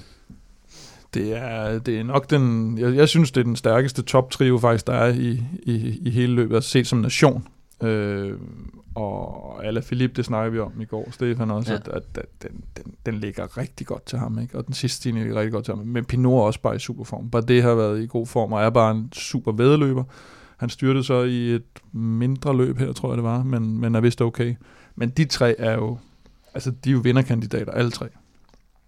Ja, jeg tror, det bliver spændende at se dem, øh, hvordan de kan supplere hinanden, fordi det er tydeligt, at øh, både Pinot og Bardet, de skal prøve at angribe lidt længere udefra, fordi de ikke besidder nogen spurt, men øh, der kan Alaphilippe øh, køre lidt mere afventende, som han jo ikke plejer. Altså, det kan vi jo se. Han er meget aggressiv og som man måske heller ikke gider at gøre. Måske det ved man aldrig han ikke, øh, men øh, jeg tror, han, han vil kunne nyde godt af at prøve at se og, at prøve at få Thibaut Pinot og, og bare det til at angribe lidt længere udefra og få de andre til at arbejde. Øh, prøve at få slidt nogle af de øh, stærke nationer lidt ned. Øh, specielt Italien og, og, og Spanien, det er klart, de plejer altid at, at have... Kan, kan, man, kan man køre sådan en taktik også i VM-sammenhæng, hvor man ligger og stikker lidt på skift? Ja, det kan du sagtens, så du kan også lave den taktik, der hedder netop, at der er nogle nationer, der gerne vil have gjort det så hårdt som muligt, og der er nogle nationer, der gerne vil have gjort det så så samlet som muligt, kan man sige.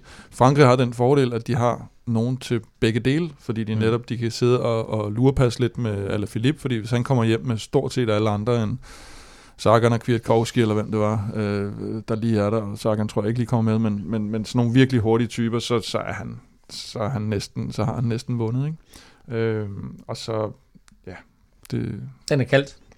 Den, Jeg tror, han er, han er nok den største favorit øh, Ja. ja. til det. Han har også lige vundet, øh, hvad hedder det, i Storbritannien her, ikke? Ja. Og i Slovakiet bagefter. Øh, Men var det ikke Pinot og Bardet, der lå og glodede så meget på hinanden i turen, og Cummings han lå og kom og overhalede dem?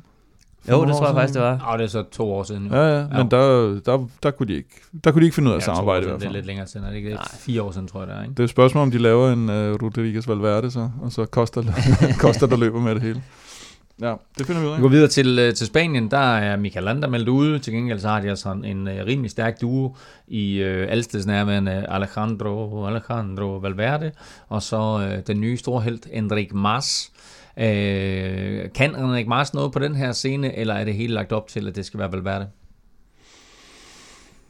Ja, han burde jo godt kunne. Øhm, Må han? Ja, det, det skal han jo have lov til. Men øh, jeg, jeg kunne godt forestille mig, at de fucker det op igen på en eller anden måde. øh, det er jo underligt, at Valverde aldrig er blevet verdensmester.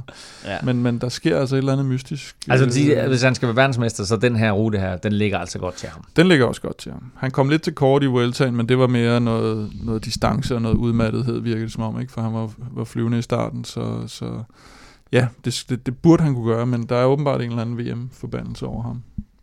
I forhold til guldmedaljer i hvert fald. Holland stiller også med et øh, ganske stærkt hold, øh, selvfølgelig anført af Tom Dumoulin, men de har også øh, Mollema med, Keltermann og ikke, men, med, ikke mindst øh, Krausweig. Hvordan kommer de til at, at, at køre det her? Fordi altså, vi, vi- når vi er vant til at se øh, Dumoulin blive et eller to i de her øh, Grand Tours, mm. så ligger han jo ikke som sådan og er den, der tager initiativet. Mm. Han ligger sådan lidt og, og holder øje og, og, og kører sit eget tempo. Det kan man vel ikke vinde det her VM på. Ej, det bliver mere hektisk, ikke? Og, og, og det bliver ikke så meget diesel som... Øh... Og så umiddelbart, øh, jeg- har også et eller andet med Dumoulin og hans form, det har vi snakket om, at jeg, jeg ved sgu ikke rigtigt, jeg, han, han må være lidt, lidt slidt efterhånden. Og nu har han så kørt holdtidskørsel, enkelt start. Så jeg tror egentlig ikke, det bliver ham, der bliver... Jeg synes, Kreuzweig er nok egentlig måske ham, jeg ser bedst for, for, for Holland. Og, og så ved jeg heller ikke, om de kan finde ud af det med så Holland, mange. de er jo utrolig mange. Nu, udover dem, du nævner der, så er der vel også uh, Sam Omen, og fik du nævnt Keltermann også? Ja, Keltermann. Ja. Og Tolho gør han også med. Ja, altså de har et sindssygt stærkt hold, men øh, det, det er tydeligt, at alle sammen skal faktisk øh, ud over stepperne. Altså der er ikke nogen, der har sådan rigtige afslutteregenskaber. Så, øh, så de, de, de skal ud og køre aggressivt cykelløb, og det tror jeg, med det hold, de har til start her, det er en af de stærkeste øh, hold sådan samlet set. Ja. Øh, så Mest så det bliver, det bliver meget spændende at se, øh, om Holland ikke skal ud og, og sætte, øh, sætte noget tempo på og, og skabe noget cykelløb. Jo, og Så- sammen med Belgien vel også, som jo heller ikke har nogen. Øh, de, altså Ja. andet, andet end angriber. Så, ja. Så det du siger, det er, at lidt ligesom Cecilie, så skal Jakob Fuglsang bare kigge efter Holland. ja, men jeg tror, at Fuglsang, han skal, han skal, det er lidt det samme, tror jeg.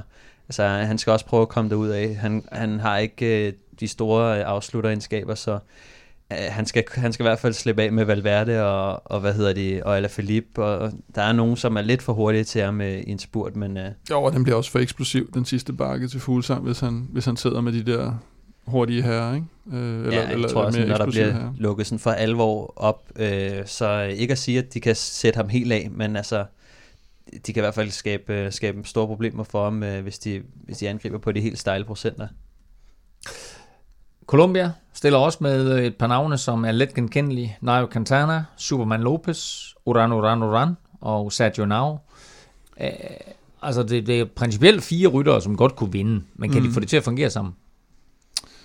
Øh, jeg ved i hvert fald, at Nau og Quintana, de kan ikke lide hinanden, men, men hvordan det, det, kan, det kan de jo altid dele op internt på holdet, jo, at, at de så ikke skal have noget med hinanden at gøre osv., men jeg tror også, at der har været skrevet så meget om, også med Bernal og hvad der ellers kom, øh, øh, at, at nu var de de store favoritter, sådan, jeg, jeg ser dem, jeg, jeg, jeg tror sgu, de flopper. Jeg ved ikke hvorfor. Har det ikke været lidt et flop år for Colombia? Nej, det synes jeg ikke, man kan sige, men for Quintana har det måske. sådan, og, Og, det har det vel og, været. Og? Lopez har vel heller ikke været sådan helt... Øh, og Uran var, har kørt fint nok, men... Der er ingen, der regnet med, at han skulle gennem, genvinde den der anden plads fra sidste år, eller hvad? Altså Miguel Angel Lopez Nej, er kommet nej. på podiet i, i, i to Grand Tours, men udover det, så er der vel ikke sådan det store at skrive hjem om for, for Colombias vedkommende. Nej, men så synes jeg mere, det er sådan noget med, med dem, der er kommet op, altså Banal og Sosa og så videre. Øhm, men jo, og i toppen har, har det ikke været. Hvad med Carapaz? Blev vi enige om, han var fra et andet... Øh... Han er fra et andet land. Jeg tror, han er fra Uruguay, han ikke det? Altså, Ecuador, tror jeg. Ja, jeg Ecuador, der ham. Ja, Ecuador, det er rigtigt. Ja. Ja. Øh, et andet, øh, en anden flop-nation i år, øh, der ikke rigtig har ydet noget som helst, øh, det er Storbritannien. Præcis. de er nærmest, altså, de var Men fuld, Wales derimod. fuldstændig usynlige på den internationale scene. Wales derimod. Øh, til gengæld så stiller de to Grand Tour vindere, øh, Simon Yates, hvad vi kalder ham, han kommer også, men hvad hedder det, nej, Chris Froome og øh, Geraint Thomas, de stiller ikke op, det gør Yates-brødrene, til gengæld øh, Simon og Adam, øh, og Kim, øh, der er sådan noget med, at, at folk de tror lidt mere på Adam i det her VM-sammenhæng end på Simon. Mm. Ja, man kan jo ikke rigtig kende forskel på dem alligevel, kan man sige, men, men han har jo mere kørt sig i form, kan man sige, op til et VM, hvor, hvor Simon jo selvfølgelig har, har skulle pike både i, i Giro og Vuelta, og, og virkelig gået dybt begge gange. Så, så han, er, han må alt andet lige være, være mere restitueret og mere frisk. Øh, og, og som udgangspunkt er de jo meget samme, samme typer naturligvis, og, og, og har jo egentlig også indtil i år i hvert fald haft nogenlunde samme øh, resultater. Og så har vi, øh, så har vi øh, Østblokken, som består af, vi samler bare under en nation, men øh, Roglic, Jeg synes, vi skal tage Australien først. Kwiat- Kwiatkowski, jamen tager vi til sidst. Nå, så er vi dem til sidst. Roglic. Kwiatkowski og Sagan. Øh, Sagan, Nej. altså tredobbelt verdensmester, men kommer ikke, altså den her, den, den er simpelthen for hård for Ja, ham. det tror simpelthen ikke på det. Kwiatkowski, altså jeg har også, altså han, han er selvfølgelig altid god, men jeg har bare svært ved at se ham vinde den her. Men hvad med Roglic?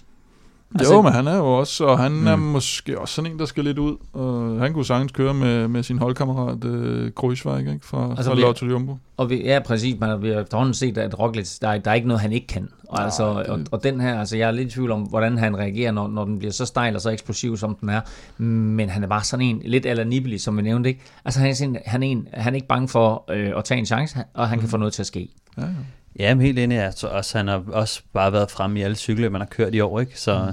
Men jeg, så vidt jeg har hørt, så skulle øh, nedkørselen på, den, på det bjerg være rimelig teknisk. Mm. Så det skaber sådan lidt en, Ja. en spændende situation, Så synes skal jeg. han have Mohoric med sig. Ja, så skal der være sådan noget Og en lignende. motorcykel. Men der tror jeg for eksempel, jeg tror rigtig meget på Kwiatkowski. Øh, jeg synes, han er en, en fed rytter. Han har kørt sindssygt godt opad. Han har afslutteregenskaberne. Han har, altså, man har set ham slå øh, både Sagan og Alaphilippe i Milano Sanremo det ene Mm. år, ikke? Jo. Så, så han kan altså også det her, øh, og jeg synes bare, han er, han er blevet bedre og bedre på, på de her bjergetapper, øh, som vi har Og set han ham i. vedløber og en VM-rytter og alt det der også. Har, Ja, har de der egenskaber, der skal til. har klart. haft øh, regnbuestriberne før jo. Ja. Ja. Lad os, øh, lad os lige slutte af med øh, Australien, Kim, fordi det er jo ganske, ganske interessant. Altså Richie Port, han er, han er meldt ude nu. Øh, angiveligt så er han blevet syg under Vueltaen. Øh, hans afløser bliver så Nick Schultz, øh, og ikke Bling Matthews, selvom han ellers har meldt sig klar til Mm. det her løb. Altså, hvad er det helt præcis, der sker for Australien? Ja, det er meget svært at sige, synes jeg, fordi det, der er et eller andet, der, der ikke hænger sammen jo. Det er der jo, fordi det, det giver ikke nogen mening. Altså det giver objektivt set ikke nogen mening ikke at udtage Michael Matthews øh, i form til, til det løb her. Øhm, og specielt hvis du har en Peter Sagan, der stadigvæk siger, at han kan blive verdensmester, og så har du en Matthews, som er stort set samme type, og endda lidt bedre opad nogle gange, øh, som slet ikke kan være med i en trup. Og, øh, og Port, synes jeg igen er, men altså, ja, Trek, de må også sidde og tænke, hvad fanden er det, vi har købt her, ikke? Fordi ja. så er det sådan noget med, så, bliver, altså, så styrter han ud af turen, det var det er, og så bliver han syg lige inden Vueltaen, og så kan han ikke lige køre den ordentligt. Og så siger han, jeg kom skide godt ud af Vueltaen, og nu er, nu er jeg lige, hvor jeg skal være. Og så siger lægerne lige pludselig, at han var syg i sidste uge af Vueltaen, hvilket overhovedet ikke hænger sammen med, hvad han selv har meldt ud. Så det, det, der er et eller andet helt, helt galt her. Altså, som vi ikke rigtig har fået at vide, hvad fanden i helvede der sker. Det bliver næppe en øh, australsk vinder øh, af det her VM her. Øh, til gengæld lige et øh, sidste spørgsmål på falderæbet til de her. Hmm? Er det realistisk at tro på, at Jakob Fuglsang kommer på podiet? Selvfølgelig er det realistisk. Ja, podiet, jo, det, det, det, der skal godt nok, øh, der skal mange ting, der skal gå, gå godt, kan man sige, ikke? Men, men jeg tror ikke, der var mange, der havde set ham vinde sølvmedalje ved OL i Rio. Så, så det, kan, det kan sagtens lade sig gøre til et sådan en dags vedløb. Jeg tror også, han er lidt bedre til de her øh, endagsløb, end han er til, til Grand Tours. Det synes jeg, det virker som om, at han, han faktisk kan finde et eller andet frem. Altså han er en, en klog cykelrytter, og mm. måske lidt, bare lidt mere diesel, øh, ja. og øh, det passer ham lidt bedre, at, øh, at, at der kommer flere stigninger i, i streg, i stedet for at det bliver sådan, du ved, mm. en gang, og så bare smaske op af sådan en... Men der er nogle rytter, man vil sætte før ham selvfølgelig på podiet. Det er klart, det er klart at der, der, skal, der, skal, der er nogle ting, der skal lykkes der. Og, ja. øh, og, Han skal afsted i det rigtige hug, ikke? Jo, men altså, det bliver spændende at se. Øh, det bliver spændende at se øh, hele cykelløbet, og, og Jakob skal, skal prøve at komme lidt derud af. Øh, så, så ja, men det er bestemt muligt. Rammer han den rigtige gruppe, så, så kan det sagtens lade sig gøre. Og vi sidder selvfølgelig og, og, og snakker om den her Grammat på den helvedes at den kommer til at få, øh, få, få kæmpe indflydelse, og det gør den naturligvis også. Men er der en, en øh, chance for, at Valgren, som vi så ham i turen, kan sidde med op over, måske ikke blandt de forreste, men måske komme med op over sådan lige efter, og så have en chance for øh, på, på nedkørslen og den afsluttende strækning ind mod Innsbruck, og, Ej, og få en chance for at køre sig i top 3. Jeg tror ikke, det er den måde, hvis han skal op. Altså, så skal han med ind, så skal han med i noget rigtig langt udefra til gengæld, tror jeg, som så overraskende nok holder rigtig længe. Så man nogle gange ser det faktisk i forårsklassikerne også, at, at morgenudbruddet, så sidder der nogen, altså første gang, eller første gang jeg så det, var jo den legendariske med Tom Bonen, der lige pludselig sad i morgenudbrud og bliver træer, ikke? Øh, så tror jeg mere, det er sådan noget, Sylvain Dillier var det samme lidt i, med, med mm. Sagan, ikke? med Paris-Roubaix. At, at, at der så er nogen af de allerstærkeste og allermest holdbare der, der, der kommer med hjem. Ja, jeg tror, at... Øh, det, jeg tror godt, han kan, han kan komme ind og spille en rolle i finalen, øh, men jeg tror, at øh, jeg tror, at øh, han bliver jeg tror, han bliver straffet på, den, på det der bjerg der. Ja, jeg tror også, han skal køre det forfra. I, i, det sidste, den sidste tredjedel, der tror jeg, tror jeg, det bliver for hårdt for ham. Øh, umiddelbart øh, virker det som om. Altså, man ved, at han er jo sindssygt godt kørende, og mm.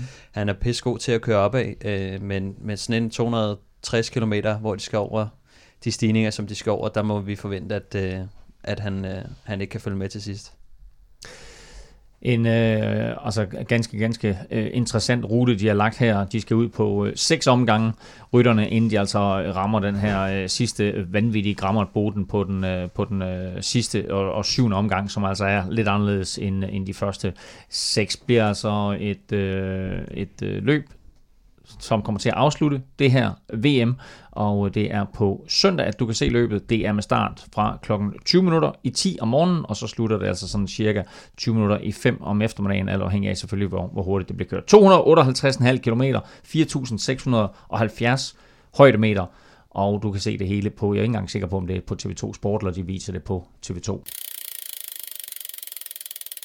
Vi er stadigvæk gang i vores øh, SoundCloud-konkurrence. Vi øh, har jo lovet en øh, meget, meget fin præmie øh, til udtrækning blandt alle, der følger os øh, på øh, SoundCloud. Når vi rammer 1000 følgere, øh, altså abonnenter på SoundCloud. Jeg tror, vi er på omkring 850. Det går selvfølgelig fremad. Det er ligesom om, at med de her øh, nye præmier, der er kommet ind, godt fremad, så, øh, så nærmer vi os. Og øh, som sagt, så trækker vi altså først lod, når vi rammer 1000, men selvfølgelig stadigvæk blandt alle, som øh, abonnerer på os på SoundCloud. Præmier indtil videre hedder en Europa-kasket. Der skete der sgu ikke meget. Så kom der den her UFO Drip Chain Coating fra Ceramic Speed oveni. Bum, så kom der lidt abonnenter ind, øh, mm. nye abonnenter. Så kom der en Krikilion t-shirt ind. Øh, det skete der ikke så meget ved. Så kom der en drikkedunk ind. Ja, så kørte det. Fra mig. Øj, det, altså så kom der øh, ekstra abonnenter ind. Hvad hedder det? Abonnenter, abonnenter, ja, ja. abonnementer, abonnenter. øh, kan, kan smider vi mere i, Kim? Vi har ikke smidt mere i end det. Nej, det gør vi ikke. Jamen, jeg så troede... smider vi nogle sokker i. Så smider du sokker i. Ja, smider vi nogle sokker i. Sådan der. Sådan. Villeuropa sokker. Villeuropa sokker. Gå ind og abonner på Villeuropa podcast på SoundCloud, og så deltager du altså i den her øh, lodtrækning om en præmiepulje, som bare bliver større og større. Øh, vi skal også til øh, vores sektion her, der hedder Siden Sidst, og jeg havde jo håbet lidt på, Kim, at vi havde fået en jingle til Siden Sidst segmentet. Det var også blevet stillet i udsigt. Men det Men ikke. øh, det, det er åbenbart ikke. Jeg har ikke, jeg har ikke modtaget noget. Men Nej. der, Men altså, vi håber stadigvæk på, at der er nogen af jer derude, som øh, har lyst til at øh, skrue en jingle sammen øh, til det her siden sidst, eller i det hele taget til alle vores forskellige segmenter i Europa podcast. Der er jo både quiz, og der er siden sidst, og der er interview, og så videre, og så videre. Så øh, smid os et par jingler, hvis der er nogen af jer, der har et talent for at lave det. Øh, man behøver ikke så meget talent for at stille spørgsmål. Vi har fået et lytterspørgsmål. Mm-hmm. Vi har opfordret til, at der mm-hmm. skulle komme lytterspørgsmål. Vi har fået et lytterspørgsmål. Det her, det er sjovt. Jeg fatter ikke, hvad det er, der står i spørgsmålet, men det er Katrine, der spørger. Hvorfor har Stefan aldrig stillet op i Volvo kring Førøya, som må være et løb på færøerne? Øh, hvorfor har Stefan aldrig stillet op i Volvo kring Førøya? Er han nervøs for at tabe til Torkild? Ja, det, det er Torgild Veje, som vi snakker om. Nå, det er Torkild Vej. Ja, hvad går det ud på? Øhm, ja, men det går ud på, at øh, der er et cykelløb på færgerne, som, øh, som er et, øh, et, et lille etappeløb øh, deroppe. Og øh, det har Torgild vist vundet et par gange i, i træk, tror jeg. Og øh, jeg har faktisk øh, for et par år siden været deroppe. Øh, men øh, på, grund af, på grund af sygdom og sådan noget, så, så fik jeg aldrig rigtig kørt det. oh, big surprise. Men, øh, men jeg var faktisk deroppe et år. Men altså, det skal lige siges, jeg har sgu ikke været bange for, for at tabe til ham. Men øh, det sjove er, at øh, det ligger jo i juli måned. Og det har aldrig rigtig trukket så meget i mig at komme op i juli måned og køre i, på færøerne. For der, på færøerne, der har været så skidt. Det er toget, og det er 12 grader eller sådan noget Og du er i, i juli måned. Og jeg er solskinsrytter, Ja. ikke? Og de år, hvor jeg har kørt, så når man, når man, når man kører herhjemme i juli måned, og man forbereder sig på et Danmark rundt, og det er 25 grader herude, så havde jeg altså ikke rigtig haft lyst til at tage til, til, til Færøerne for at køre det her cykelløb. Øhm, Jeg synes, hvor at vi til næste år skal gøre en indsats ud af, Ja, at, prøve øh, at at, at Velropa men hvordan er undersøger, undersøger, om vi kan komme til Færøerne, og hvornår det her løb er. Og øh, så skal vi altså have en, en duel i, imellem uh, Torkild Veje og, og Stefan Johus øh, solskinsrytter, eller ej. solskinsrytter? Hvis du derude sidder og har spørgsmål øh, til Stefan, eller Kim, eller undertegnet, eller måske endda til nogle af, af de danske ryttere øh, ude, på, øh, ude i Europa, så kan du sende et spørgsmål til os, og det gør du altså på kontakt eller du kan naturligvis også bare fange os øh, på de sociale medier, hvor du kan stille spørgsmål øh, på Facebook eller Twitter for en sags skyld. Vi er i gang med segmentet her, som øh, hedder Siden Sidst, og øh, siden sidst, der har Mads Pedersen lige igen øh, vist sig frem fra øh, aller, øh, på allerøverste hylde. Han vandt nemlig øh, Euro Metropole. Øh, det er en stærk sæson, Kim. Han har været i gang med her, og øh, nu er han ikke med i, i VM-sammenhæng, men øh, så viser han lige, at øh, han kører altså stadigvæk stærkt. og Han må bevæge sig meget opad på de danskometer fra 2018. Ja, jeg troede egentlig heller ikke, han var sådan i, i superform. Jeg så, han, han gik og legede noget konkurrence ude i, var det Gævninge med Per Bagsager og sådan noget, om at sætte, sætte rekord op af en eller anden lille bak derude. Og så lige pludselig så ligger han og vinder det der, det der løb dernede, ikke? Altså, nej, han, han har nok sluttet sæson. Men det havde han så ikke. Og det, der var det også danskervær, kan man sige. Det var, det var jo forløberen for Røgsepejl Ja, det er rigtigt. øh, om lørdagen, og øh, Jasper Støjven lå og lavede en, en stor indsats for, for Mads, som Mads har lavet store indsatser for Støjven og, og så videre, som, som de plejer, og så, så vinder han altså i, i et stærkt besat felt dernede. Og, det, er, det, det, det, er en stærk duo, øh, Støjven også, men Mads Pedersen der, og Mads Pedersen han kører altså solo til sidst, øh, og der er han helt umodståelig, der er ikke nogen, der kan følge med. Øh, jeg skal lige høre øh, det her øh, danskometer. Kim, hvordan, øh, hvordan, Ja, hvordan, vi- hvordan, hvordan, hvordan bliver det offentliggjort? Hvornår Ja, bliver det offentliggjort? bare- Hvem der er indstillet, og hvad, hvad kommer der til at ske med det? Ja, men der er ikke nogen eneste. Man bliver kun inviteret til det. Og, og det, det, det er dem, der har kørt. Det gør man ved at køre på World Touren som dansker. Og så laver vi en lille liste over og, tjekker lige, hvad har de haft af resultater. Og det er, der er mange om budet, ikke? Og, og, og vinde den øh, pris, som, det, som jeg kan mærke nu, hvor jeg snakker om Mm. det, at det skal vi have lavet en pris for. øh, og det bliver efter Lombardiet selvfølgelig. Årets sidste monument. Ja, og så... Øh, og der er et par stykker, det, selvom Mads P. har haft en flot sæson, så, øh, så, så, så, skal han, øh, så skal der ske et eller andet mærkeligt for, at han, han ryger op til tops, fordi der er blandt andet Duo, der har kørt. Der Nej, de har gjort det meget godt. Ja. Vi skal have et svar på, på quizzen, og øh, måske sidder du allerede og har svaret. Øh, spørgsmålet var, øh, at øh, jeg lagde lidt op til, at øh, Tony Martin havde vundet tre gange i træk på enkeltstarten, som den seneste rytter, der har præsteret det. En rytter har præsteret det før ham, og der var spørgsmålet simpelthen, øh, hvem? Og øh, du fik et lille hint, Stefan og jeg derude, og det var, at øh, han nu har en rolle i dansk cykling. Og øh, så hjalp Kim yderligere og sagde, at det var fra 2003 til 2005, hvilket er fuldstændig korrekt. Og så skal vi bare have sat et navn på. Stefan, du får lov til at skyde først. Jeg har på fornemmelsen, at Kim han ved, hvem det er. Hvem, ja. siger du, jeg har vundet tre individuelle øh, tidskørsler, hvad vi kalde det, enkeltstarter i træk i VM-sammenhæng? Ja, det har øh, Michael Rogers. Michael Rogers, siger du. Og hvad siger Kim? Jeg siger, det er rigtigt. det er fuldstændig rigtigt. 2003, 2004, 2005. Michael Rogers vandt øh, tre år i træk. Så øh, der var, der var uafgjort i dag, selvom du selvfølgelig var, var hurtigst på aftrækkeren, Kim, uden at du fik sagt, øh, hvem det var. Men øh, godt, at, godt, at du med lidt hjælp, øh, Stefan, øh, var, var med her. Jeg håber også, I derude at have styr på, at det naturligvis var Michael Rogers, og øh, han er nu, øh, jeg er ikke helt sikker på hans titel, men han arbejder for, for Bjarne Ries og, og Lars Sejers Virtro-projekt. Jeg tror, han er sådan noget... Øh, hvad er han ikke? Han er ikke sportsdirektør. Hvad er han, Kim? Noget CEO eller et eller andet? Jeg tænker, man plejer at kalde det Key Account Manager, når man ikke man rigtig sådan helt ved, hvad man skal putte på det. Men øh, det ved jeg ikke, om han hedder. Konsulent. Han, ja. ah, han, er vist, han er vist mere en konsulent. Ja, men, uh, men Michael Rogers i hvert fald uh, i, i, stadigvæk med i, i dansk cykelsport.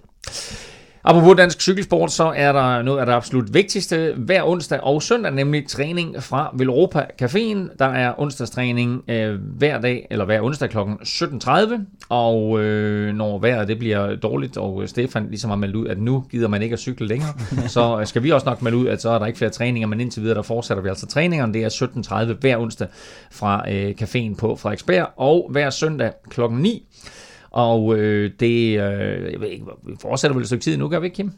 Jo, søndagstræning, ja. den kører også. Jeg tror, sidste år kørte den året rundt.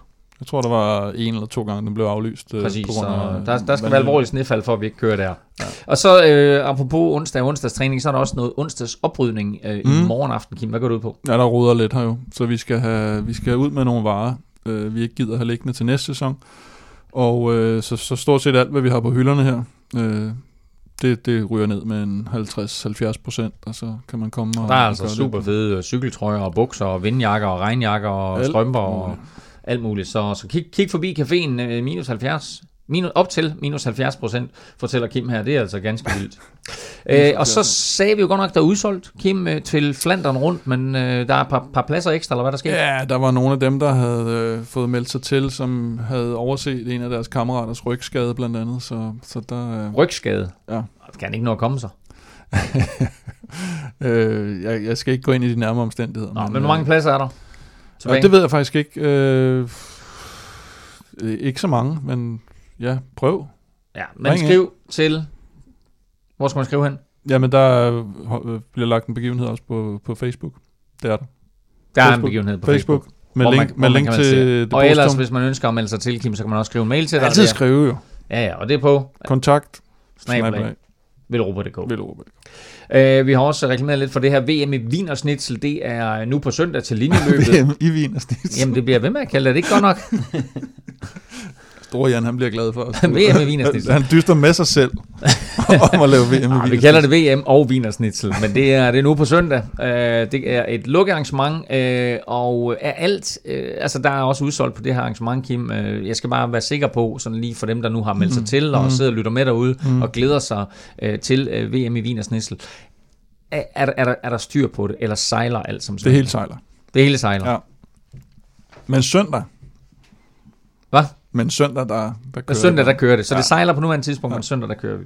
Ja. Som nævnt tidligere, så kan du altså følge øh, Velropa øh, både på Twitter og øh, på Instagram. Det sker på snablag Velropa. Stefan finder du på snablag Stefan Djurhus, og undertegnet kan du følge på snablag NFL Ming. Tak til Stefan. Tak til Kim. Det har, været, det har været en meget, meget interessant podcast, det her. Ja. øhm, så jeg glæder mig til, til selv at, at, at lytte den øh, på, på et tidspunkt. Jeg håber, at I nød det derude, og øh, have nu et fortsat god VM, og lad os håbe på endnu flere danske medaljer. Tak for nu. Tak fordi du lyttede med. Og for videre høren.